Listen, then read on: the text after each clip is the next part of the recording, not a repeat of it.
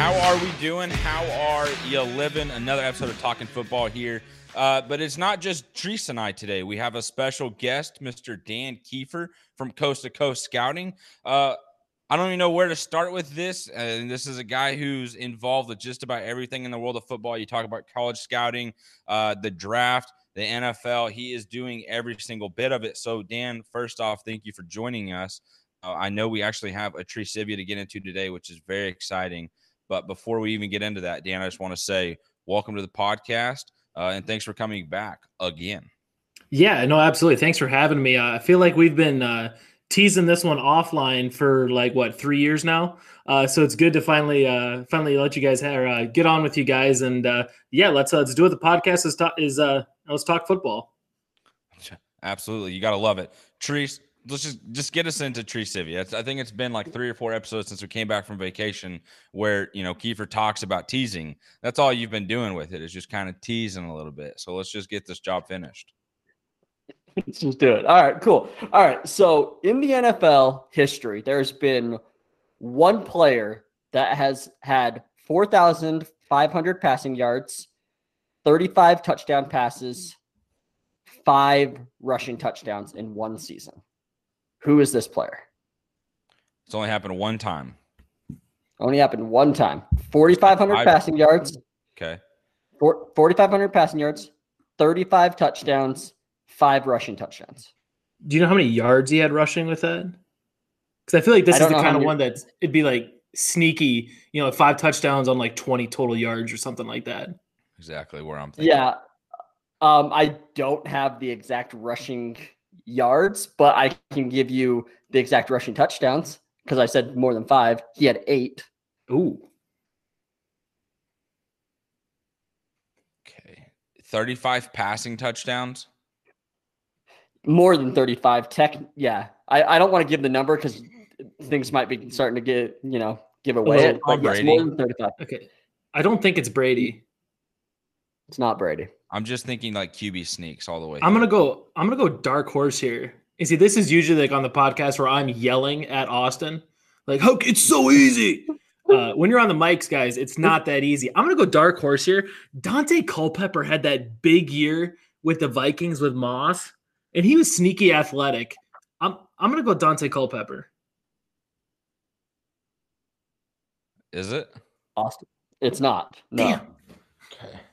I was say shit. I'm- that's I'm- impressive. I- It was super coming right in like that. Damn. Um, I, I'm I'm sorry. I was looking up Culpepper's because I know the exact season you're talking about. I'm I was looking to see how many rushing touchdowns he had that year. Four. It, is it gonna be a Randall Cunningham? It is not a Randall Cunningham. No, Big Ben. not Big Ben either. Am I getting So how- closer? How far back are we going with Uh, this?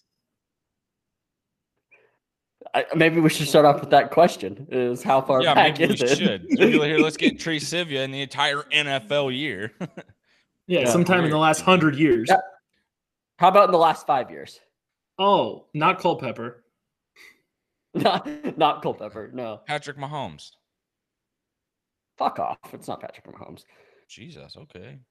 Damn, five. Not everything's about the Chiefs, bro. It's the so It somebody had to have a He's number one pile of player in the yards, NFL. A pile of yards, and five touchdowns. Yes, Aaron Rodgers. not Aaron Rodgers. Austin, That's how many- good.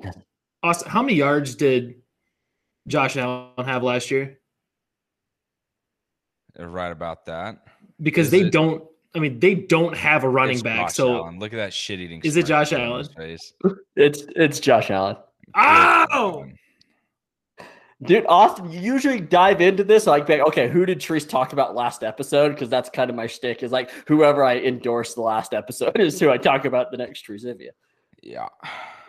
Son Yeah, yeah. Well, I should have Yeah. known too, and you're like, it's not always about the freaking Chiefs, mm. because that's Yeah, about exactly. you- yeah. Okay. yeah. So yeah, so Josh Allen, four thousand five hundred and forty-four passing yards, thirty-seven passing touchdowns, eight rushing touchdowns. Son of a gun. I feel silly for listing off everybody else. Like, see, that's the thing is once you hear the answer, you're like, how did I even think it was anybody else? Like, duh. But the way he built up the Yeah. stats, like, oh, this is some you know obscure season from you know 1983. Yeah. Also true. go. I go Randall Cunningham. Huh. Yeah. I love it. All right, cool. I was going to do another one. That one took a little bit longer, and we have a ton of stuff to talk about. So we'll dive into some more later on. So, um, so let's kind of talk about preseason. Final preseason game was this weekend. It was awesome. It was great to see a ton of teams actually play, but then a ton of teams not play their guys, which was very interesting. Um, I don't know about you guys, but I was very interested to see how that all played out since it's two weeks before the season. It's a little bit different than, you know, the four week regular season. You know, you have the Rams who literally didn't play anybody basically all preseason, which again, they have zero depth. So it kind of makes sense. They cannot afford a single injury. And then you have the Chiefs that are just like, screw it. Mahomes, go out and do your thing, you know? And so, um, anything that stood out to you guys, just how guys played, anybody that you think that might be, you know, taking other person's job or anything like that.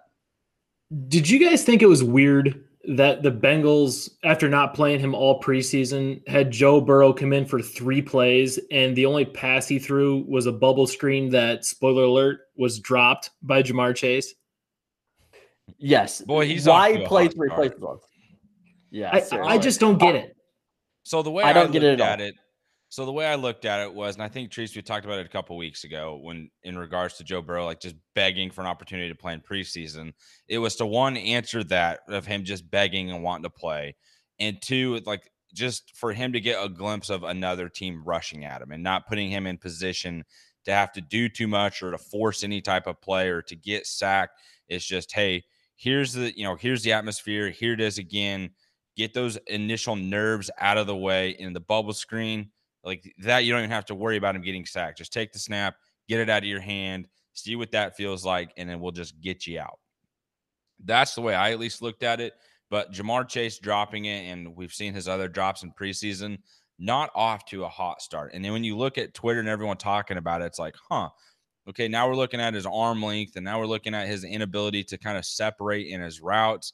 And I know it sounds crazy, but I, I feel like that's what everyone was saying through the draft process as well after we watched Joe Burrow pretty much just get his leg bent backwards like he's some freaking flamingo or ostrich here and his legs going the other way. It's just kind of one of these deals where it's they go receiver and it doesn't look like it's panning out. Granted, I know he missed a whole year due to COVID. He opted out.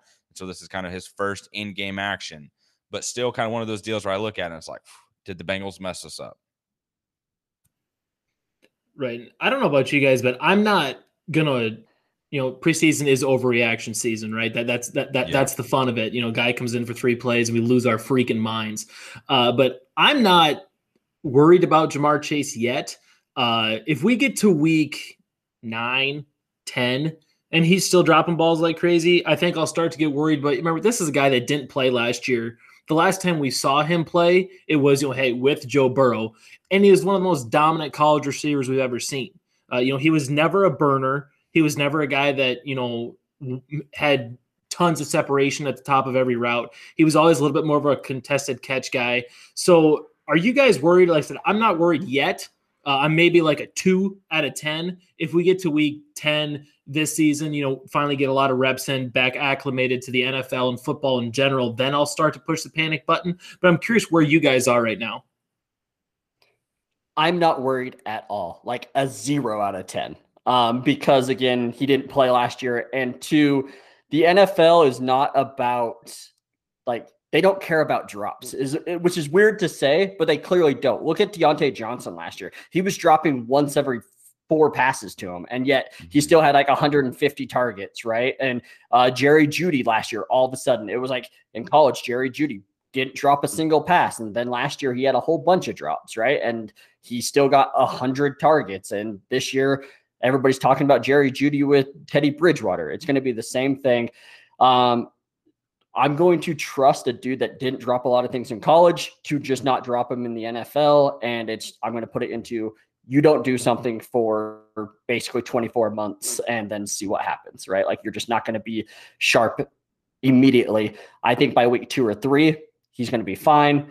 What I thought was very interesting about that is because they only threw one bubble screen, I think Austin, I think we may have talked about this before too. That's going to be like the Bengals offense, right? Like Joe Burrow is going to be scared of getting hit. Their offensive line can't do it. It's going to be short passes all day. we'll talk about fantasy in a second, but like Tyler Boyd is like one of my favorite late round gets because the dude's going to have 90 catches, like guaranteed. Yeah. And in draft, in like fantasy drafts, you can get him in like the 10th round. Like it's just like, okay, thanks for 90 catches for somebody I basically got for free. So um, that's my opinion. Yeah, I wouldn't say I'm necessarily like worried about it. I know I just kind of went on that tangent of what I saw from everyone else, you know, on social media and stuff. But for me personally, I don't. I'm not necessarily worried going off exactly what Tree said, but it is something I'm keeping an eye on. You know, like, hey, you're at this level, things are moving a little bit quicker. Everyone's at a pretty good talent level. You're in a tough division, you're facing some tough defenses. You better be able to catch the ball. You know what I mean? Because it's not like you're going to be able to get wide open and you've already kind of been knocked with the inability to separate in your routes, no matter where you're at. But Trees, to go off your point with Joe Burrow, and I don't want to stick here for too much because I know we have a lot to get into, but how long do you think they'll stick with that short game offense uh, for then Joe Burrow to kind of get his confidence built up? Do you think they do that for like maybe the first couple weeks and then it's like, okay, hey, we're going to let this puppy fly. Joe Burrow is here. He's acclimated. He's ready to ball. Or is it one of those deals where it's, we're going to do this for an entire season and just we'll figure it out as we go? I mean, I know my opinion, Kiefer. I'll let you go first. I, uh, I think this is a it's a little bit of a catch twenty two. You know, the the Bengals came out and they very famously at this point did not take a lineman high. You know, they they took Chase. They didn't take Penei Sewell, who you know draft Twitter wanted them to have, or anyone that's a fan of Joe Burrow kind of wanted them to have. Uh, so it's one of those things where you know they don't have the time to run a traditional you know play action, sit back, yuck it deep forty yard offense they're going to have to get the ball out of Burrow's hands quick because we've seen what happens when they don't. He goes down for the year in a with a horrific injury. So I wouldn't be surprised if this whole year is a dink and dunk, quick slant, Madden all you know, Madden All American setting type offense where you just take the gimmies. Uh, I wouldn't be surprised by all at all by that. So uh, unfortunately, I think that's what it's going to be, which once again limits the Bengals. So that's why I'm kind of avoiding most of their guys in fantasy. Besides, like you said, Boyd's is, is such a value that you almost have to take him. Yeah.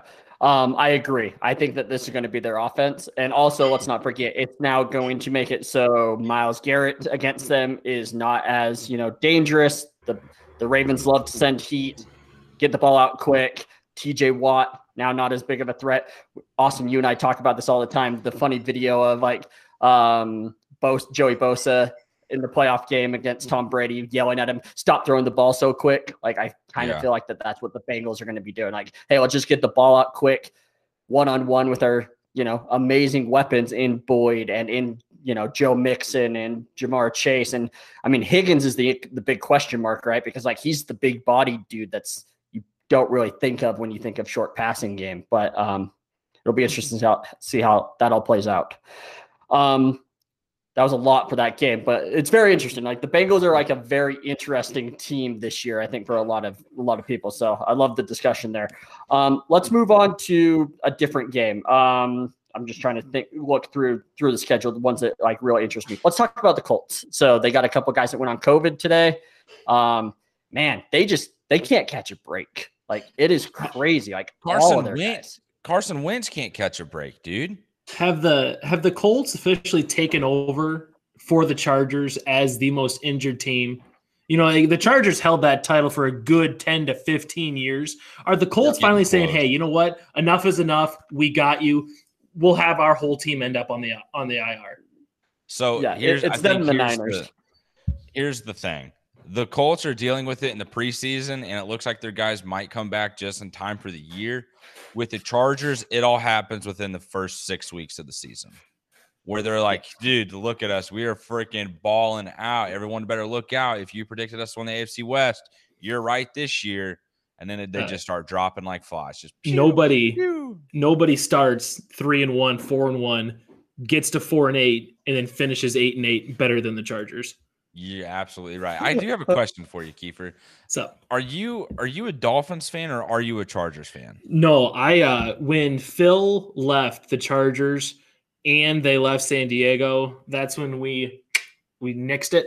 I said, I'm done. I said, you guys clearly don't care about your fans. Why should I care about you?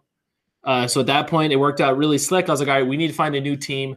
I'm not going to hop on a team that's a Super Bowl contender right now because I don't want to be You a bandwagon guy. You know, you got to get in ground level. happy. You know, got to get in ground level. Uh, so yeah, so I was like, oh, you know what, this Flores guy seems pretty good. Dolphins, they got good characters. There's a rich history there, but they are dog shit right now. So got in. It's worked out pretty well so far. Uh, I like where they're, you know, I like where the trajectory is going. Uh, they've made a lot of draft picks I like, a lot of free agency moves and personnel moves that I don't quite understand. But then again, neither does anybody else. So uh, yeah, yeah, I'm pretty. We're pretty hardcore uh, in the aqua right now. The uh, the boys got a onesie, a Dolphins onesie for the fall. So uh, yeah, we're we're all in. He just turned seven months, that. didn't he? Saw Yeah. post earlier. Yeah, seven months today. Thanks. Crazy. Is it flown by? Yeah, I I just told uh, the wife like th- there's no way he's seven months old. Absolutely no way. Wow. But uh, Just wait, dude. Just wait. All of a sudden, he's going to be two, and you're going to go, wait, what the hell just happened? uh, So I'm worried when he um, when he crawls. Right now, yeah. you put him down and he stays there. Once he starts crawling, it's uh it's game on. And I told her, you know, as Yeah. long as he looks like you and acts like me, we are in deep trouble. He needs to look like me and act like you, because then he'll never get in any trouble whatsoever. love it. That's awesome.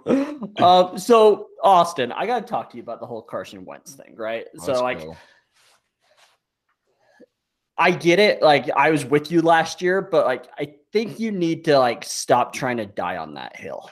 I think you got to like slowly start backing off. Like hey, I like, like just I- because you said it once, it it's it shows growth, right? It shows growth. Like, hey, maybe I was wrong on this. Like, Yeah. so I don't I don't know if you you guys have been hearing all these rumors. So like the big thing of why he wasn't working out in Philadelphia, one, he was dog shit, but two, like the whole he would only throw to players that went to Bible study with him. Have you guys heard this whole Mm-mm. conspiracy theory? Okay, so he was only throwing to players that he went to Bible study with, and that was like a big thing. Like there are reports saying that, and well, then now get your ass to Bible study.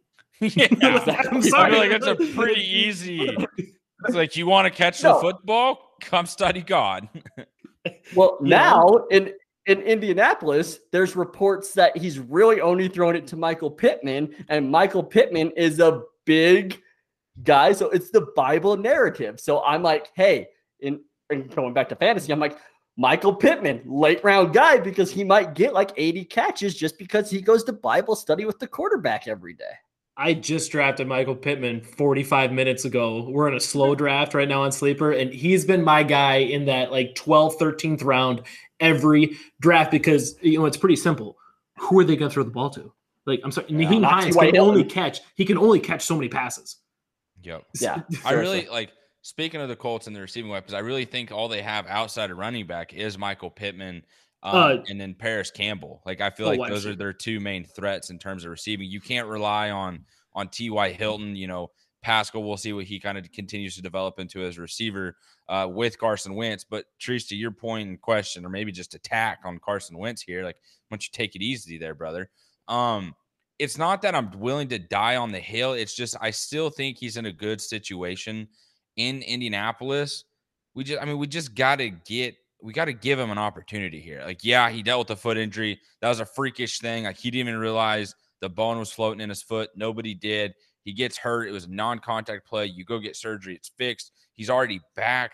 Now you're dealing with the COVID issues. Yes, I understand people are going to be annoyed with that. Whether he's vaccinated or not, we don't know that information but it's because he was close contact with someone that had it. I don't believe he's the one that actually is the one that had. I don't think he's tested positive for it yet, from what we know. But like, if that is the case, and he's only out for five days, so there still is a possibility that he plays for Week One. If he does have COVID, he's got to be out for at least ten days, and then you have to test negative twice, and then you can come back and play. I believe that's what the protocol has been updated to, but that still puts him in a spot to be ready by Week One if they want to do that. If I'm the Colts, if I'm Chris Ballard, if I'm Frank Reich, I'm just saying, hey, you're not even playing week one. Like Jacob Eason's been here all through camp. He's been here through the preseason games. Sam Ehlinger's injured. So you're not going to have him for week one either. It's here's Jacob Eason. He's going to start at least week one because this is where we're at. And you want to make sure Carson Wentz is completely prepared and ready to go, health, top to bottom, in every aspect. And then when he starts playing and he starts playing well, I'm going to be here. I'm going to be like, hey, I'm going to come up from the little spot that I'm hiding on the train because that's what I'm saying. I'm on the hype train for Carson Wentz. I've moved a, I've moved a couple cars back, you know, in terms of the train, and I'm hiding behind a box where there's no one else really there. If he starts playing well, expect me to run to the front of the train, freaking choo choo. We're rolling, baby. That's where I'm at, though. I'm I'm hiding on the train. So I don't know if you guys heard, but uh, there was talk of so Wentz was close contact though. That's why he's five days to this. You know, as of right now, he hasn't tested positive. There was talk that with this built-in, you know, the old week four of preseason is now a bye week. Uh, for everybody, that the Colts could flip their practices and instead of having five on, two off, do two days off now and then do the five days of practice. So they'd practice through the weekend. That way, Wentz could still make three practices. Whereas if he missed, you know, five straight days, he'd miss Monday through Friday, no practice this week. But if they flip it, he'll get three days of practice. That way, he could still play week one. Hmm, that'd I be super smart. That. Yeah, yeah, that'd be. I mean, that'd that would be, be awesome. wicked smart, in my opinion. Yeah, so smart. Yeah, totally agree there. Especially so, with the built-in okay. bye week, you know. So yeah, exactly right.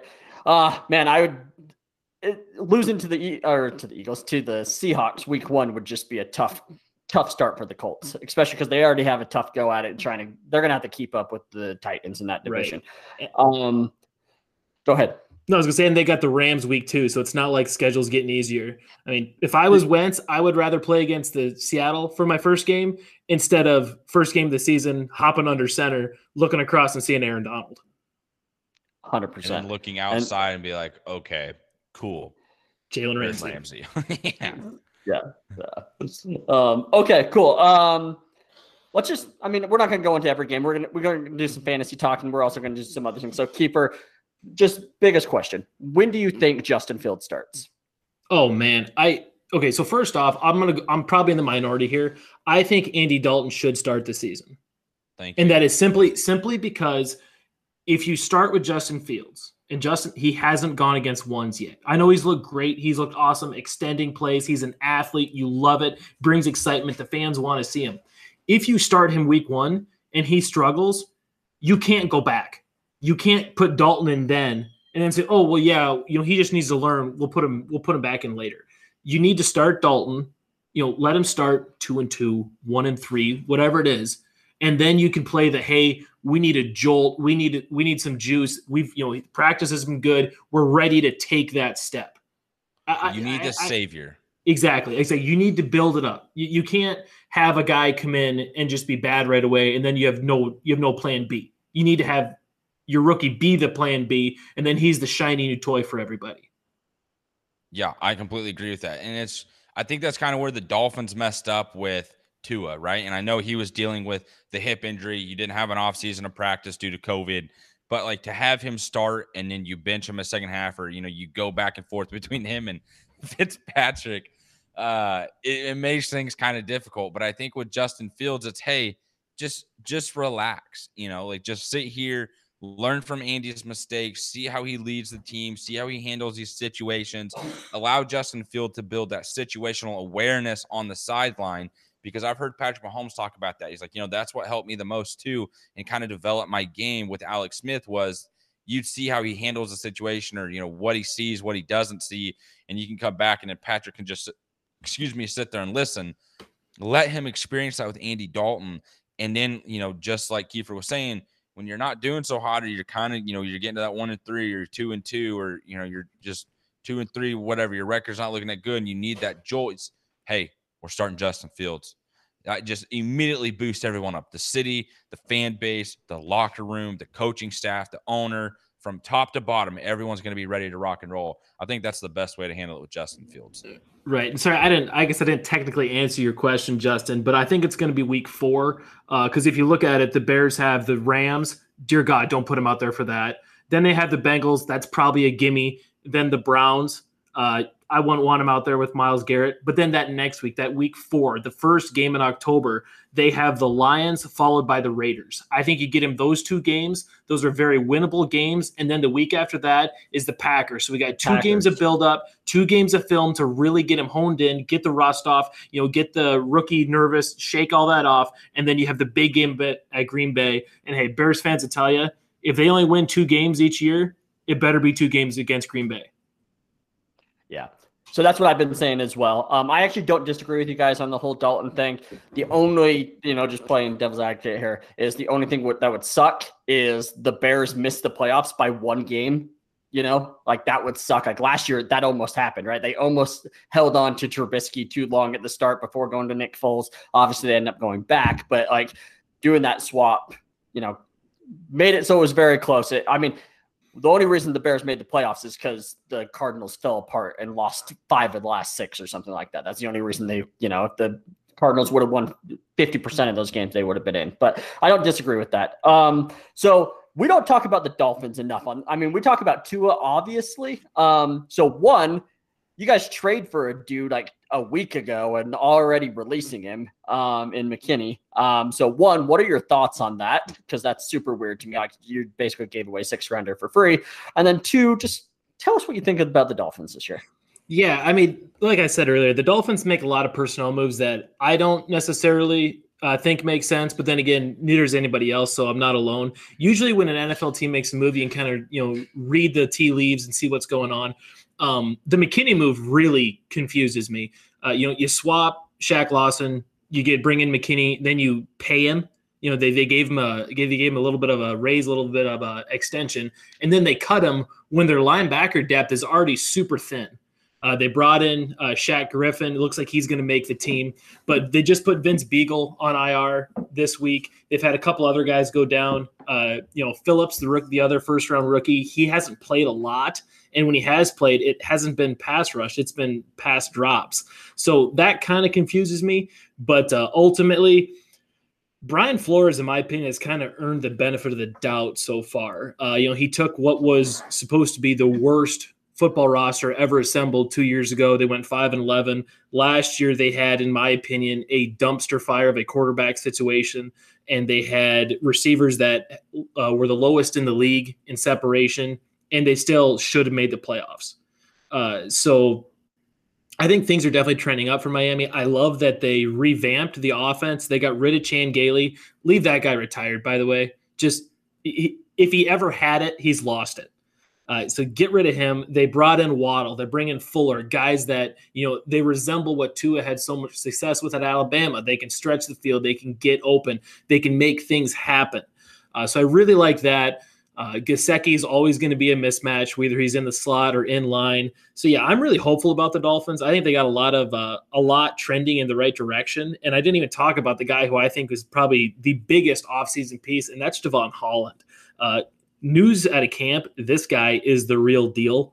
Uh, you know, another 2020 opt out from Oregon, but apparently he has just been an absolute nightmare in the secondary playing that free safety role. So really looking forward to him uh, once the regular season starts. I'm hoping Gesicki goes off this year. I've been thinking, I think I've said it here the last two years, like, man, Mike Gesicki's going to be the dude. Like, just keep an eye on this guy. And it's like, it kind of happens, but like hopefully with Tua, and I've noticed during through preseason that Tua has gone after him quite a bit, which is nice. So that is going to be pretty cool to see. But like you mentioned, the receivers that you got now, Kiefer with Miami, like it's it's. I think it's better than a lot of people want to realize. Like, yes, there's Waddle, there's Fuller, you have Jakeem Grant, who is like fast as freaking hell. You know, who went to Texas Tech. Uh, and then Albert Wilson's coming back. He opted out last year. He's another one of those guys who's just sneaky reliable. You know, mm-hmm. he doesn't make a ton of big plays, but when he shows up, it's when you need him the most. And then, I mean, you still got DeVante Parker, you still got Preston Williams, you have your size, you have your speed. We talk about it here. You know, when you look at your receiver room, you kind of want to build it like a basketball team. I feel like Miami has that. They Definitely. just need the quarterback to get them the ball. And hopefully that is Tua this year because he hasn't looked awful in preseason. No, he's actually looked pretty sharp uh, here in the preseason, which is nice. I think that also deals with why he didn't play in week three, which I, that's a, I don't know how to feel about that. They gave basically the whole game to Reid Sinnett, which is, I think, a little bit of a, hey, you know, kid, go out there and see what you got. You know, the Dolphins have Jacoby Brissett. They're probably not going to carry three quarterbacks. And Reid played a hell of a game. I don't know if you guys saw this. He had the, almost Russell Wilson esque uh, play at the end of the game where he dropped back, avoided two uh, two pass rushers, rolled out to his right, and absolutely slung a piss missile down into the end zone, back shoulder uh, to one of the backup tight ends. So you love to see that. I, I think he got himself a job somewhere, whether it's uh, being a protected practice squad player in Miami or a backup job somewhere else. But uh, yeah, I'm uh, I'm really looking forward to Tua this year. I think he's also fully healthy. Last year he had the hip. He didn't have a normal offseason. You know, granted nobody did, but I think Tua's really needed it. Uh, you know, last year all he basically did was rehab that hip and then get thrust in to somebody else's playbook in that Chan Gailey playbook that was made for Ryan Fitzpatrick. So now it's actually Tua's team. So let's see what the kids got.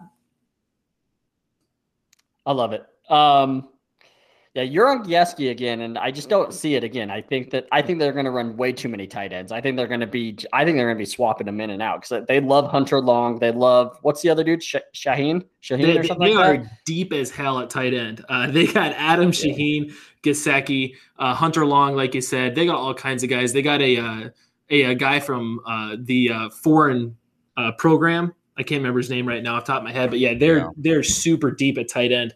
But uh, you know, tight ends take a couple years in the league to develop.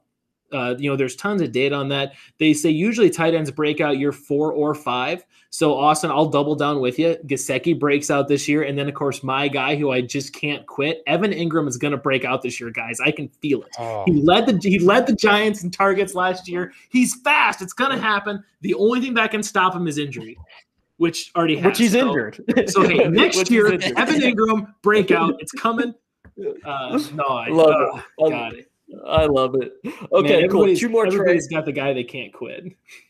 No, it one hundred percent. Uh, so two more trades, both from my team actually. So, uh, just a couple hours ago, Sidney Jones got traded to the Seattle Seahawks. I think that's a great get for the Seahawks. Add depth to the cornerback position, and then Gardner Minshew getting traded to the Eagles. Uh, Austin texted me immediately something about uh, end of the era, and I said, "What did I say?" Uh, the era ended like week 13 when he couldn't beat out Jake Luton. Um, that's when the Yeah. era ended. Um, so it, obviously, I love Minshew. Like he's funny. He's you know he's a good guy and stuff like that. Everybody looks at his stats. I think his stats are very miscued um, because a lot of those passing yards were when they were down by 30 and they were just defenses were just playing super soft and just like, all right, throw it for 15 yards. We don't care. Like Yeah. we're gonna just run the clock out. We're right. So cover three, do what you want.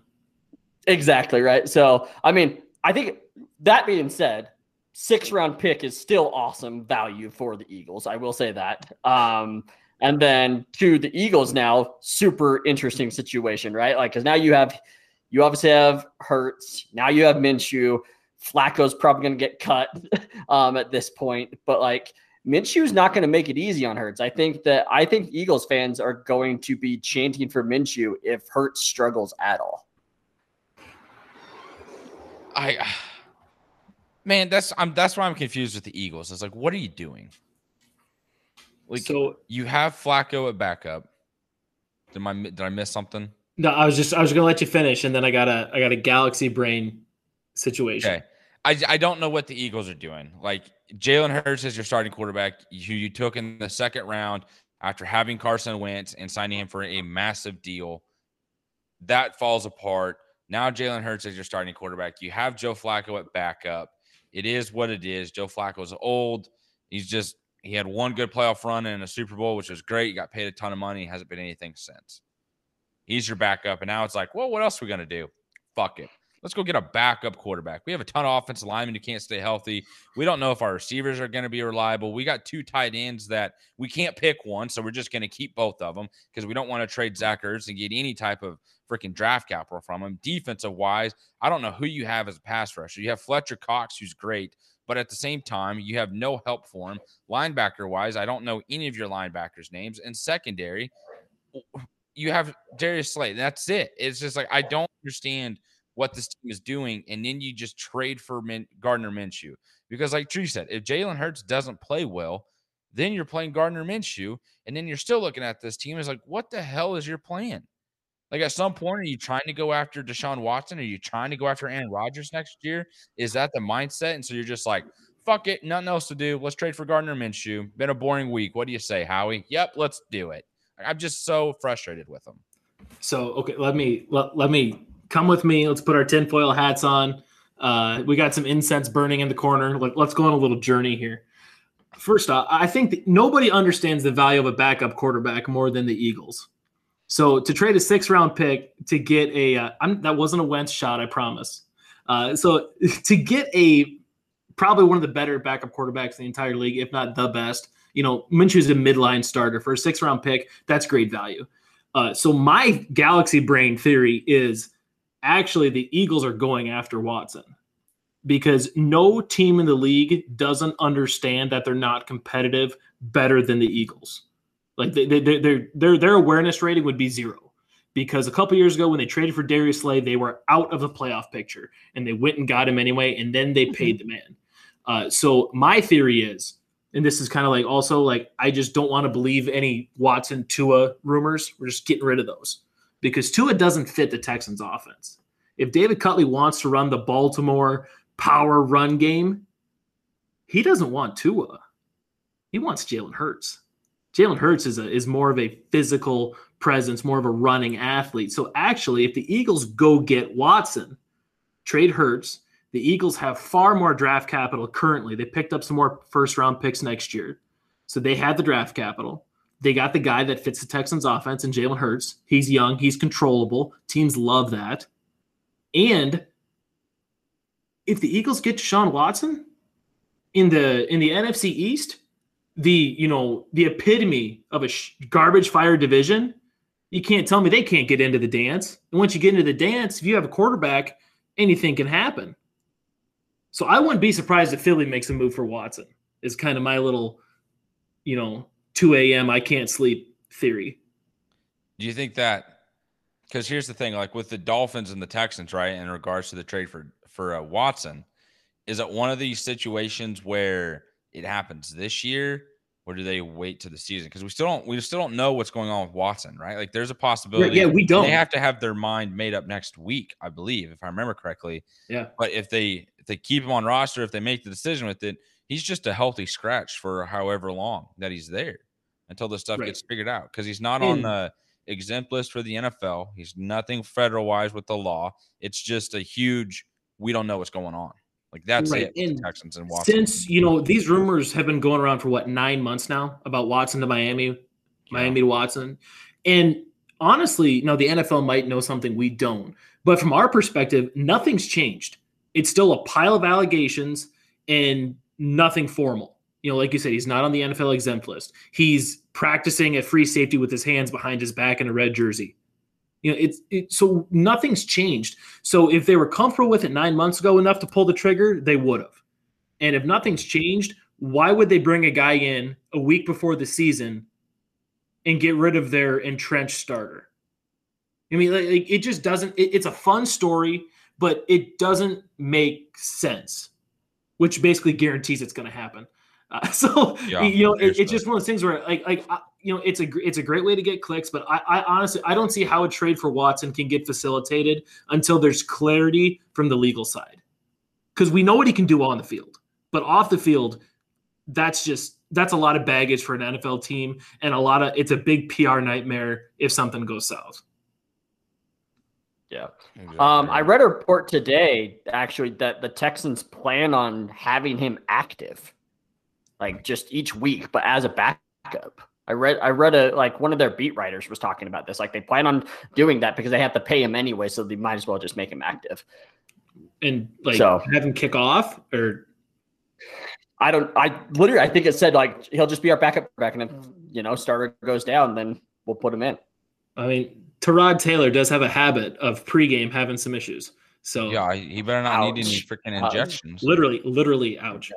Yeah. Yeah, yeah. Seriously. Seriously. Speaking- Oh, real man. quick, Yikes. Have you guys seen anything on Davis Mills on like what he's done, the rookie out of Stanford? Mm-mm. I haven't paid attention. Like I've kind of almost forgotten about him being with the Texans, but I feel like if you would have done something, we would have seen it on social. But it's still one of those deals where like, is this fully Tyrod's job, or is this a rookie who's like, hey, uh, he might be able to compete a little bit because he's had the side, you know, I mean, he had the attributes of like what you'd want in terms of a potential quarterback. It's just being at Stanford and the limited games that they had this past season kind of hurt his draft stock. Yeah, I think he's and given this may have changed. Yeah, yeah, I think this may have changed. I mean, it could have changed. I haven't paid attention to the Texans rosters the last like two weeks, but like at the start of preseason, I know he was third on the depth chart behind Jeff Driskel. Oh God, never mind. Okay. Legend. Uh, speaking of uh, Texans rookies, and we'll we'll kind of play a little sleeper, uh, little fantasy sleeper here. How do you guys feel about Nico Collins? Because right now Brandin Cooks is the Texans one. Brandin Cooks is the Texans one, and listen, I like Brandin Cooks, but the dude doesn't stay on the field. So just by you know process of elimination, Texans are going to be down a lot. There's going to be garbage time. Uh, so do we think Nico Collins is going to have a you know 20 was it 15, 2017 2015 Allen Robinson type year? Treese, when was when was the boat year? You know where Blake Bortles hung up hung through 35 touchdowns yeah. and every single one of them was in the second half. Yeah, that was in 2016, the year 16. before they made their run in 2017. Yeah, where yeah, where Allen Robinson literally had 1,400 yards and 14 touchdowns. Um, the problem is, is like NFL teams love Chris Conley. There is something about Chris Conley, and he sucks. He is miserable. Austin can Austin can say this. He was on the Chiefs. He was on the Jags. He drops everything, yet he still baby. speed. Ends up, yeah, like that's what it is. But he will drop everything that comes close to him. So what I'm saying is that's a Nico Collins comment. That's what I'm getting at. So, so you, I was I don't know if you guys paid attention to anything I had to say during the draft season, but Nico Collins was a guy that I was rooting for in terms of size and speed and potential coming from Michigan, where he didn't have a single fucking quarterback to accurately throw him the football. So it's like, oh, he doesn't have the numbers. He doesn't have a guy to fucking throw him the ball either. So like, what can we expect here? Because who was it? Peoples Jones with the with the Cleveland Browns last year, right? Kind of came on strong at the end of the year, and it's like, man, he's actually catching some of these tough balls that are, you know, almost kind of contested as well here in the back of the end zone. Oh, he's got a guy who can put the ball where it needs to be and look at him make plays. Now with Nico Collins, I don't know if he's necessarily going to have that with Tyler. And Austin just froze. He does this every once in a while. Yeah. Okay. He, uh, don't worry about it. Go That's ahead, like Austin. there he is. Sorry, what? Austin. You you, you, you literally cut out. You froze oh. on us, bud. Man, at what point? Like um, literally right when you were talking. We we get it. You love you love Nico Collins. I will back you up. You were all over him during the pre, you know, pre-draft process. He was your guy. You wanted him second round to the Chiefs. I think that's basically what Ooh, you're. That would have been third round, but hold, I was I actually had a pretty good rant there, and I'm really annoyed that it, it cut out. That's the one time my freaking screen cuts out. I hate this stupid internet. I don't understand. I'm literally right fucking next to it. It's still. I think work. it was right right after he didn't have a single effing quarterback to throw him an accurate pass. Yep. So okay, perfect. Because it was like, well, then we look at De- uh, Peoples Jones, who went from Michigan goes to Cleveland and he came on strong at the end of the year. And I was like, okay, hey, he's got a quarterback that can accurately throw him the ball at times. Look at him make these catches. I was like, man, why didn't we see that in Michigan? He didn't have a quarterback. Nico Collins, same situation. Now with te- the Texans and Tyrod Taylor, I don't know if he's necessarily going to have that either. But Brandin Cooks, you can't fully rely on him to play an entire season. You guys mentioned that. And Chris Conley, Treese is exactly right. He's one of those guys who will drop the easy catches, but there's going to be like this third and 17, and it's quarterback scrambling around trying to look for somebody, and bam, there he is. And he makes that one play, and everyone's like, okay, awesome. There's Chris Conley. Look, let's keep this going. This is great. And then it just falls apart again. So that's kind of my deal with Nico Collins is that he does have the potential to be the guy. It's just how much weight do you want to put on a rookie receiver on it with a team that doesn't have its designated quarterback for the year, and there's so much confusion whether it is Tyrod Taylor or someone else for sure. Totally agree there. I cut okay. out again. No, no, no, no, you were great. I was no, you were great. I was gonna, I was gonna leave the meeting, boys, if it did. Okay. no, you're great. Okay, so we're gonna move over to fantasy. We got about like ten to fifteen minutes left, but just because I like to call my shots on trades, also that's another trade we didn't talk about. Sony Michel. I told you all. I told you August second. I said it. It was gonna happen. I said Sony Michel seems primed to go to the Rams. Should I just call another one? J.K. Dobbins, RIP. That sucks. Massive, massive ACL, PCL injury. That sucks. Um, one. I'm not laughing at J.K. Dobbins being injured. I'm no, sorry. There was a yeah, funny action on camera. Let me go ahead and clarify, clear that up you should. real quick. Okay. Real quick, real quick. Um, so Latavius Murray to the Baltimore Ravens. Oh, I thought you were thought you were going to stick with the Texans theme and go Mark Ingram because you know they have every running back over thirty. They do. So there's three guys actually. So I was like, David Johnson might be nice there, just like because everybody loves him. I was like, the one that like would really be nice, but I don't think they're going to trade him is Melvin Gordon from the Broncos to the Ravens. I think all three of those guys, but Latavius Murray, it sounds like he's the odd man out in, with the Saints. Sounds like Jones kind of took over that number two role, so he's going to be open, you know, available. I could see him going to the going over to the Ravens. So yeah, I think this all be good fits. But the, So- I mean, latest word out of Baltimore is they're happy with what they got. They got the Gus Bus, and then they got that kid uh, Williams. Ty- Ty'Son Williams, Ty- Yep. Ty'Son Williams, he's from BYU, so he's just down the street from me.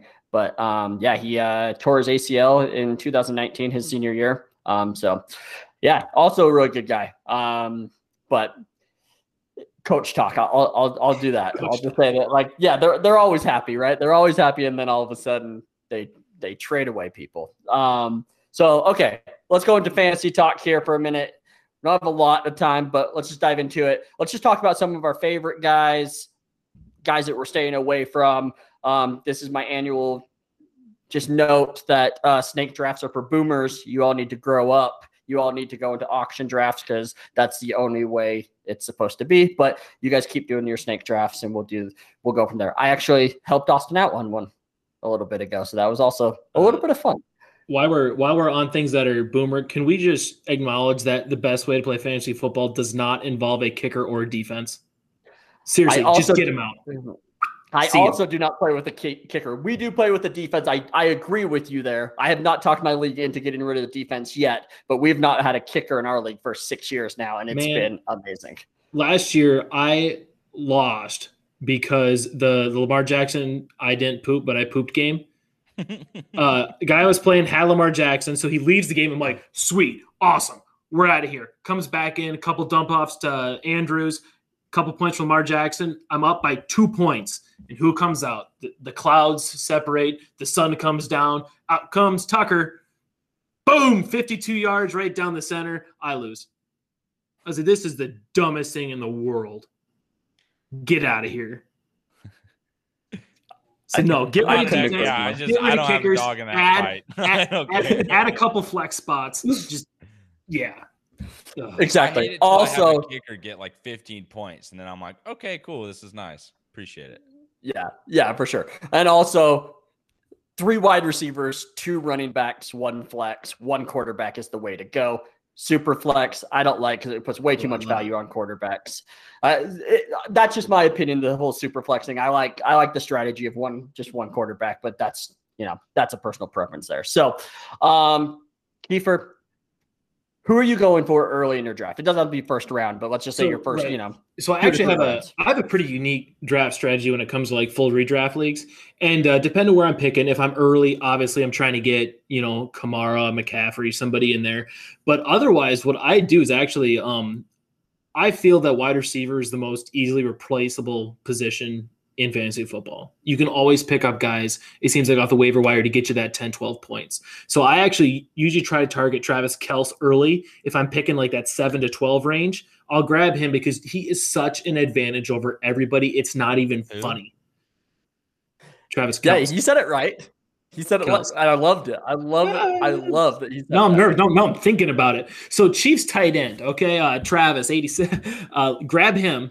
Uh, so I actually usually grab Kels. I'll grab a couple stud receivers in the first couple rounds, and then I will literally just draft running backs. I I will fill my bench with running backs. I won't have a single backup wide receiver on my bench because having as many lottery tickets as you can to get that running back, that guy that breaks out, that wins you leagues. So like last year, I stacked all the rookie running backs. And then the second half of the season, I had Jonathan Taylor, I had J.K. Dobbins, and guess what? We had ourselves a championship run. So that's how I attack things usually. Uh, you know, to each their own, but I've always found that's been a pretty sound strategy because there's always that running back that goes undrafted that you know makes a team boom, and I'd rather just have him on my team. So I kind of have a similar mindset, but mine's in terms of like the rookies that are going to explode later in the year, and I actually have that for receivers. Um, so for like for this year, Um, I think like Nico Collins is a guy that we brought up, right? Uh, the kid uh, with the Chargers right now, Josh Palmer, the one out of Tennessee. I think he's another one of those guys who's kind of on the bottom end of the roster, but is going to eventually work his way up and he's going to make some plays. And it's like, okay, hey, this is a kid to kind of keep an eye on as the season goes. So in terms of receiver, like a couple years ago, I did it with Brandon Aiyuk. I was sitting there talking in our draft league, and everyone's like, "No, I'm not really feeling it." I was like, "I don't know." Kyle Shanahan was very, very excited you know, when they drafted him, like I'm going to go off that hype. Deebo Samuel, we'll see, you know, if he can stay healthy. Sure enough, he didn't. Brandon Knight goes off, had a very good season. Um, for me though, like my strategy was stuff early in the rounds. It's of course get the running back, and in the next round, I've learned this from Treese over the last couple years. Let's go running back, running back, and then focus on the pass catcher because there's just no quality depth in terms of running back throughout all of fantasy football in the NFL. And I feel like if you've played fantasy enough, you understand that. It's just which guys to attack and how. And this last draft that I had that Treese actually substituted for, uh, it's pretty damn good. I'm pretty proud of it, actually. It's probably the best team I've ever had in terms of fantasy, and I didn't have anything to do with it. You love you love to see it. It, it, um, it was solid. Yeah. Are so, you free Wednesday sorry, night? I am free Wednesday night. Absolutely. Might need you again. Um, Okay, that's work. So obviously I have a totally different mentality just because of auction and stuff. So, but I try to spend a lot of. Usually, I try to have two big running backs. Basically, what I did with Austin's team the other day, and then build it up with wide receivers. This year, I actually went a little bit different. I actually always just pay a dollar for a quarterback. I'm like, I'll just find a quarterback. Like that's fine by me. But this year, I actually spent on quarterback, and I spent on Kyler Murray. I truly believe that this dude is going to be the number one fantasy quarterback if it's not Again. Josh Allen. Um, yeah, and again, right? Like he he got hurt last year and he was still elite. Like look at the first like half of the season when he was healthy. He's going to be running a ton. He's just going to get down more. Like he's just not going to take the hits this year. Um, so truly, truly excited for that. Um, I end up going Ekeler. I'm a huge Ekeler guy this year. Um, I think that he's going to end up being a top five running back for fantasy purposes. Um, and then I went heavy on wide receivers. You know, like I, I love like trying to team it up with a Tyreek Hill or you know I got Tyreek Hill and CeeDee Lamb right so like I kind of went the big three that there um so but for drafts yeah I truly believe try to get a quarterback first the the hard part is when you're late in the first round though right because like now once those top 5 or 6 running backs go like now it's like oh my gosh should I try to like duel up on receivers right like you could end up getting a Tyreek Hill and then come back around with I mean, sometimes even like Stefon Diggs, like sometimes falls into that early second round, right? Like if you can do that, like all of a sudden now, like to your point, Kiefer, like you just loaded up on two wide receivers, and now your whole bench can be, you know, running yeah. backs, and then try to get, you know, those lottery tickets. Running. Yeah. Yep. Yeah. Exactly. So, um, okay. So Austin and Mike Up did a cool thing, and me and Austin I went back and forth all uh, when they were doing it. They were doing like their top ten at each position, and Austin was like, "Roast me! Like, what? What did we? What did I do wrong? You know?" And I have my opinions. so I'm like, "Oh, I would have swapped these." Fucking burnt me crisp, brother. I did not. I did Fucking not. roast me I, like a hot dog, dude. I came out burnt. Dude, I was, I was, dude. You make me sound like I'm an asshole. Like I was just like, oh, this is my opinion. Make you sound? Oh, wow, motherfucker and I'll just get Yikes! Look, man, this is the last. yeah, and this is the last podcast of talking football. Um, so I guess we got we got like three minutes. I just want to hear like what's your top three basically at each position Kiefer. Let's go oh, quarterback. Oh, who who are your top who are your top quarterbacks that you're so actually that you're trying to uh, go after? Okay, so like I never end up with Mahomes. I don't. I, I, I just somebody always wants him more than I do. But I've had two drafts in the last two days, and both times I've gotten Lamar Jackson in the seventh and eighth round. And I I don't understand that. Like people, the running back got hurt. So Lamar Jackson's gonna run more, and they might even throw a little bit more. This is all good. This is all great. So, I mean, I, am targeting Lamar right now. Obviously, if Kyler drops, you have a post hype sleeper. I'll take him. Otherwise, uh, people forgot Matt Stafford plays with the Rams now, and Thank I'm you. all about Matt Stafford late. Give me, give me some Matty Stafford late. Let's go. I would just love to know who his main target's going to be. Is what I would really like to know. Bobby fucking trees, brother. Man, I'm a big Cooper yeah. Kupp guy. We we roll deep. I know, but they're, uh, they're both gonna, they're both going to be elite. They're yeah, both going to exactly. have a thousand yards. Going to be exactly. Great. So my big strategy is if you don't have one of the top, let's say top four, right? You don't have Mahomes, you don't have Allen, you don't have Kyler, you don't have Lamar. Do not go after that middle tier. Do not Nope. pay for a Aaron Rodgers, a Tom Brady like that, even a Justin Herbert. Do not pay for that because you can just wait and you can do a Matt Ryan or you know, like like you just said in, in Stafford, right? Or or Tannehill, or you know, shit. You could even team up a Trevor Lawrence because his first five schedules are super nice, and then you know wait for a Fields to start, right? And then you Mhm. could just team up and have Yep. that high high upside there. So okay, cool. Um, running running back, and again, this doesn't have to be like your top your top guys. So It's just like guys that you find yourself getting more often than not. Uh, so this is this is going back, man. I just love Jonathan Taylor so much, and I understand like he's probably not a great PPR guy because they have Nyheim Hines. But if you're still in a standard league for some reason, go get Taylor because even when uh, Wentz comes back, they're going to want to pound the rock. That's what the Colts do. They have that awesome offensive line, and then uh, in a PPR format, I'm actually getting a decent amount of shares of Chase Edmonds with Arizona because I feel like nobody's talking about him. And Yep. you know, when he's on the field, he's another guy that's a little injury prone. But when he's on the field, he produces. He was top ten running back last year when he was on when he was playing, and you can get him again in that you know eight ninth round. Yep. Uh, mine's pretty basic. Christian McCaffrey, Ezekiel Elliott, and then Alvin Kamara. I think those guys are. I think Zeke, you know, lowering his body weight. Um, they're coming back healthy. He's going to be more effective in the pass game. Dak coming back, I think, is going to play a big part of it. And then Kamara, like I just think they're going to be dropping the ball off to him no matter what. Like I know Mhm. Jameis was named the starter. I know he likes to push the ball down the field. He learned a lot being there under a year, you know, being under the wing of Drew Brees for a season and Sean Payton. It's hey, you got a playmaker right here at running back. Get him the ball and let him go. I think Winston helps Kamara more than you know Taysom Hill because if Taysom's there, I think he'd Thousand percent. vulture. Yeah, exactly. He would vulture the rushing touchdowns. Yep. So me and Austin, this was one of our big conversations. I said he was too high on Kamara because I thought that Taysom Hill was starting. So I was like, dude, I have Kamara at like six or seven, and he had him at three. Now I've moved him back up. To, I think to like actually to like four or five. But So yeah, we so all I- agree that there's still going to be Taysom packages, though. Oh, 100%. a thousand percent. I mean, this is Yeah. not a you're our number one. It's it's still a one A one B. Yeah, Yeah. for sure, for sure.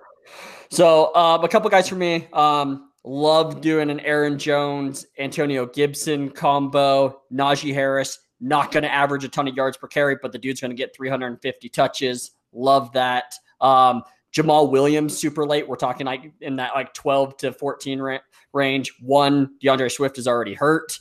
Two, like they are obsessed with Jamaal Williams, just like how the Packers were. Like he's going to get his touches. Um, I'm actually high on Josh Jacobs, which is funny because I haven't been, and I'm super, super low on The Raiders. the Raiders. So Kiefer, actually, I haven't even mentioned this. So Key, so we, I did a post a little bit ago of like, hey, I'm going to Vegas. Anybody that does a tells me a bet, I'll do it, and I'll split it 50-50 with me. You're the only one that responded. So, but I made the bet. So, fifty dollar bet. what what kind of odds $50 did we bet. get? We got it's a two hundred and two dollar payout. So you'd get hundred and one dollars. Yeah, you'll get hundred and one dollars if yeah. the Raiders end up with the number one pick. Like, When that's it. when the When they do. the When they do. pick. But but anyways, so hear me out on the whole Josh Jacobs thing. Yes, Drake scares me a little bit on passing downs, but I'm not getting him because of the passing stuff. Like he's going to just get touches. When he played last year, he had he averaged the third most touches in a game. He's just gonna he's gonna get touches. Jon Gruden is an idiot, and he's gonna still run the ball when they're down by 21. Um, and also he had the most goal to go touches in the NFL last year, I think, or second. So like he's just gonna get touchdowns as well. I don't obviously don't want him for RB one, but like if you're talking a flex or an RB two, like hell yeah, give me Josh Jacobs all day. Yeah, I think like a lot of like whether you like or don't like a guy, it comes down to value. Like you know, Josh Jacobs, this is a guy who's been able to be your RB one or a really strong RB two the last couple, you know, last three seasons, and now it's he's kind of a flex. But if you can get him for the price of a bench player, you know, give him to me. So it's it's all value Yeah. for me. It is, and I always have to talk to Austin about this, which it- it's all it's, a, it's such a great conversation. And Austin actually brings me down to earth sometimes, where I'm like, dude, like there's two different worlds here. We're talking like fantasy value, and we're talking like real football value. Like Austin's like, oh, this guy, and I'm like, ah, I don't know. And then like I'm like, then I'm like, oh, well, actually, Austin has a really good point here. Maybe I'm like overvaluing this guy, but in the end, volume is key, king, right? Like that's fantasy football. You do the guys that touch the ball the most. Right. So speaking only of that, with oh, go ahead. go ahead. My only thing with Josh Jacobs is just the fact or possibility of like Kenyon Drake taking enough touches out of the passing game because I expect him to be down in games, and it's just like, and I know Treese, you even- you even mentioned that in your point there, it's like, well, you know, they're going to be down twenty one, they're still going to be running the ball because Jon Gruden's just a freaking moron, but it's still kind of one of those deals where it's like, ah, is this going to be something that kind of hinders him in terms of fantasy and real life? Yeah, but I mean, Devontae Booker took all the catches last year too. I mean, actually, Jacobs had Yeah. the career year in catches, but like, and again, this is for an RB two flex type play, nothing like RB one. But sorry, anyways, Kiefer, go ahead. Well, I was just going to say, you know, if we're if we're doing receivers next, uh, Treese, you- you'd be the guy to ask here. Uh, so since ETN went down, RIP, um, is Viska gonna be the guy in the urban, you know, quick screen game? Because I think that's a very valuable position to be, especially you know, Laviska Shenault, a guy who's relatively free right now in drafts. If in a PPR format, if he's going to be that slot taking quick screens, that you know, good old Ohio State boy offense that's a very valuable, you know, that's a free 12, 14 a week. Yes. Um. So, fun fact: he was going to be that before ETN got hurt. Um. He's that slot receiver, and that's where they do it. Um.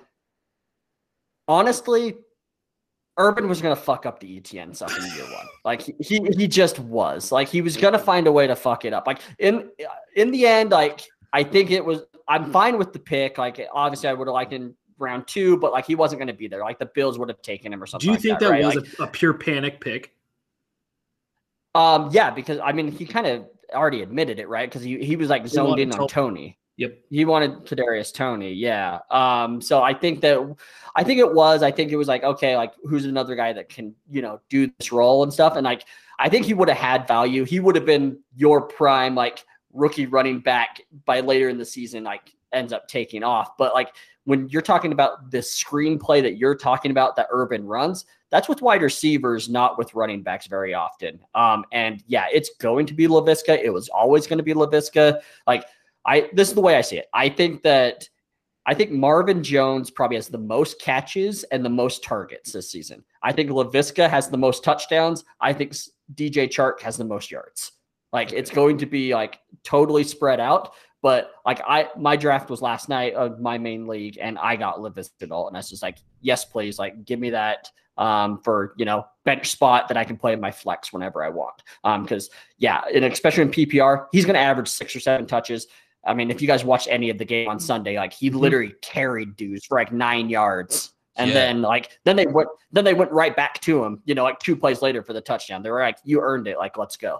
So Yeah, He's one of those guys that I uh, think you should you should target, you know, kind of like middle late of fantasy drafts. If he's still there, just take him because I think he's going to have such a good year. Like maybe if you have to reach for him around earlier too, I'm all about it. That's what I did in my first fantasy draft. Uh, he's a guy that I want on my team who I'm expecting to have a big year, especially in that Urban Meyer offense.